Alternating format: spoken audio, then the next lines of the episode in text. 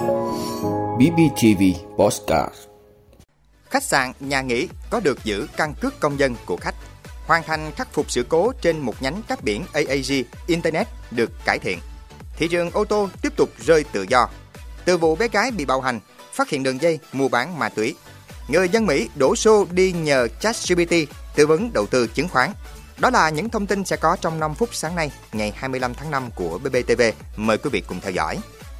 Thưa quý vị, hiện nay nhiều cơ sở lưu trú thường đề nghị giữ lại căn cước công dân của khách thuê trước khi làm thủ tục giao phòng. Vậy điều này có đúng quy định của pháp luật hay không? Theo luật căn cước công dân 2014, căn cước công dân là thông tin cơ bản về lai lịch, nhận dạng của công dân. Nhận dạng là đặc điểm cá biệt và ổn định bên ngoài của một người để phân biệt người này với người khác. Theo quy định hiện hành, điều 44 Nghị định 96 thì khi khách đến nghỉ ngơi, nhà nghỉ, khách sạn, gọi tắt là cơ sở lưu trú, có trách nhiệm như sau: kiểm tra giấy tờ tùy thân của khách lưu trú, gồm một trong các loại giấy tờ sau: giấy chứng minh nhân dân, căn cước công dân, hộ chiếu, thẻ thường trú hoặc thẻ tạm trú đối với người nước ngoài, các loại giấy tờ có dán ảnh do các cơ quan quản lý nhà nước Việt Nam cấp. Khi khách lưu trú không có giấy tờ tùy thân thì sau khi bố trí vào phòng nghỉ phải thông báo ngay cho công an xã, phường, thị trấn hoặc đồn trạm công an quản lý địa bàn, ghi đầy đủ thông tin của khách lưu trú vào sổ quản lý hoặc nhập đầy đủ thông tin vào máy tính trước khi cho khách vào phòng nghỉ. Kiểm tra giấy tờ tùy thân của khách nghĩa là yêu cầu khách xuất trình giấy tờ tùy thân, ví dụ căn cước công dân. Từ đó, cơ sở lưu trú ghi đầy đủ thông tin của khách vào sổ lưu trú của nhà nghỉ để khi cần có thể đối chiếu kiểm tra. Cơ sở lưu trú không được giữ căn cước công dân của khách. Luật du lịch năm 2017 và các văn bản hướng dẫn thực hiện luật du lịch đều không có quy định liên quan đến căn cước công dân. Bộ Văn hóa, Thể thao và Du lịch không ban hành hay phê duyệt quy chế quản lý hay nội quy cụ thể của từng khách sạn không can thiệp vào thỏa thuận dân sự giữa khách và cơ sở lưu trú du lịch. Mọi hoạt động của cơ sở lưu trú du lịch, khách du lịch, khách nghỉ tại cơ sở lưu trú du lịch cần tuân thủ các quy định của pháp luật hiện hành. Thưa quý vị, thông tin từ cơ quan chức năng cho biết lỗi trên cấp quan biển nhánh S1Y hướng kết nối đi Hồng Kông Trung Quốc của tuyến cấp quan biển AAG đã được khắc phục xong.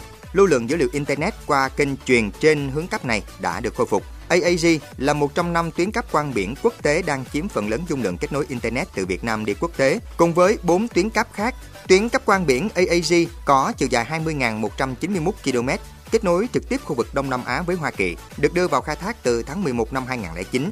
Cáp AAG đi qua Malaysia, Singapore, Thái Lan, Việt Nam nhánh cáp rẽ vào Việt Nam dài 314 km, điểm cập bờ tại Bà Rịa Vũng Tàu, Brunei, Hồng Kông, Trung Quốc, Philippines và Hoa Kỳ. Đầu tháng 5 năm 2023, hai tuyến cáp quang biển quốc tế là IA SMW3 đã hoàn thành việc sửa chữa. Sự cố xảy ra vào cuối tháng 11 năm 2022 trên phân đoạn S1H của tuyến cáp quang AAE1 đã được khắc phục xong, khôi phục hoàn toàn kênh truyền trên tuyến vào ngày 20 tháng 5. Như vậy đến thời điểm hiện tại chỉ còn các nhánh cáp biển hướng đi Singapore của AAG và tuyến ABG vẫn đang gặp lỗi.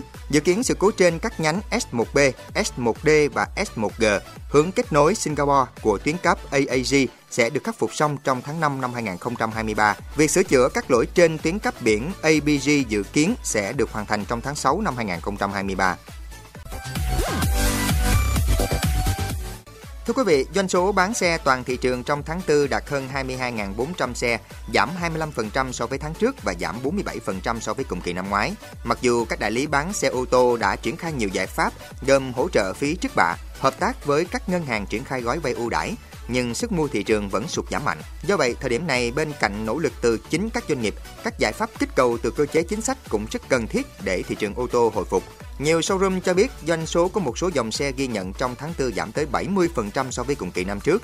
Dù đã áp dụng các chương trình khuyến mãi liên kết với ngân hàng cho vay mua xe với lãi suất từ 0% một năm, hay có xe giảm đến 100 triệu đồng, nhưng lượng tiêu thụ vẫn giảm đáng kể. Sau khi chính sách giảm 50% phí trước bạ của nhà nước hết hiệu lực vào cuối năm ngoái, một số showroom vẫn tiếp tục hỗ trợ khoản phí này cho khách hàng.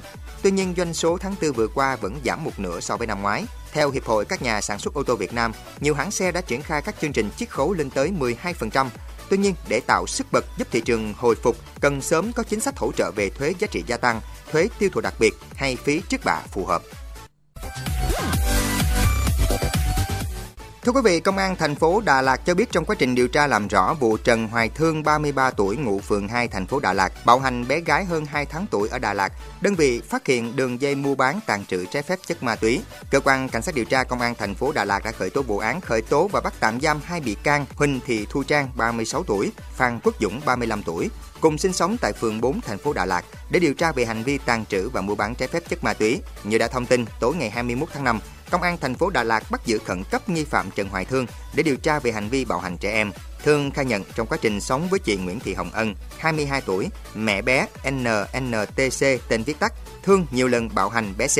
Lần gần nhất vào ngày 20 tháng 5, Thương mua ma túy về nhà trọ để cùng Ân sử dụng. Đến chiều cùng ngày khi cho bé C uống sữa nhưng bé không uống, nên Thương tác vào vùng mặt, đầu, làm bé C khó thở và ngất. Lúc này, Thương đưa bé đến bệnh viện cấp cứu trong tình trạng đa chấn thương, hôn mê, suy thận cấp, suy gan, phải thở máy. Thưa quý vị, gần như chỉ sau một đêm, ChatGPT đã được lan truyền rộng rãi và nhận nhiều đánh giá tích cực từ người dùng. ChatGPT, một chatbot do công ty khởi nghiệp OpenAI phát triển, hết vai trò làm thơ, soạn nhạc, viết thư, thiết kế hay thậm chí là sửa lỗi trong lập trình. ChatGPT đã tìm thấy một vai trò khác trong xã hội tại Mỹ, đó là chuyên gia về thị trường chứng khoán. Trong một cuộc khảo sát với 2.000 người Mỹ được thực hiện bởi trang web tư vấn đầu tư The Motley Fool, 47% người trưởng thành ở Mỹ cho biết đã sử dụng ChatGPT để thu thập lời khuyên về các lựa chọn trên thị trường chứng khoán. Ngoài ra, 45% nói rằng họ sẽ cảm thấy thoải mái với việc chỉ sử dụng công cụ trí tuệ nhân tạo AI này để chọn cổ phiếu trong tương lai. Hy vọng rằng những người trả lời khảo sát cũng như tất cả các nhà đầu tư khảo sát làm giàu biết rằng ChatGPT phiên bản 3.5 chỉ được đào tạo về nội dung trên mạng Internet cho đến năm 2021, nghĩa là thông tin không hoàn toàn được cập nhật. Do vậy, nếu muốn gần gũi hơn với nhịp đập của thị trường ngày nay, các nhà đầu tư sẽ phải trả tiền cho phiên bản cập nhật hơn với gói dịch vụ ChatGPT Plus mà mới nhất là GPT GPT-4 quý vị đã luôn ủng hộ các chương trình của Đài Phát thanh truyền hình và báo Bình Phước. Nếu có nhu cầu đăng thông tin quảng cáo ra vặt, quý khách hàng vui lòng liên hệ phòng dịch vụ quảng cáo phát hành số điện thoại 02713 887065. BBTV, vì bạn, mỗi ngày.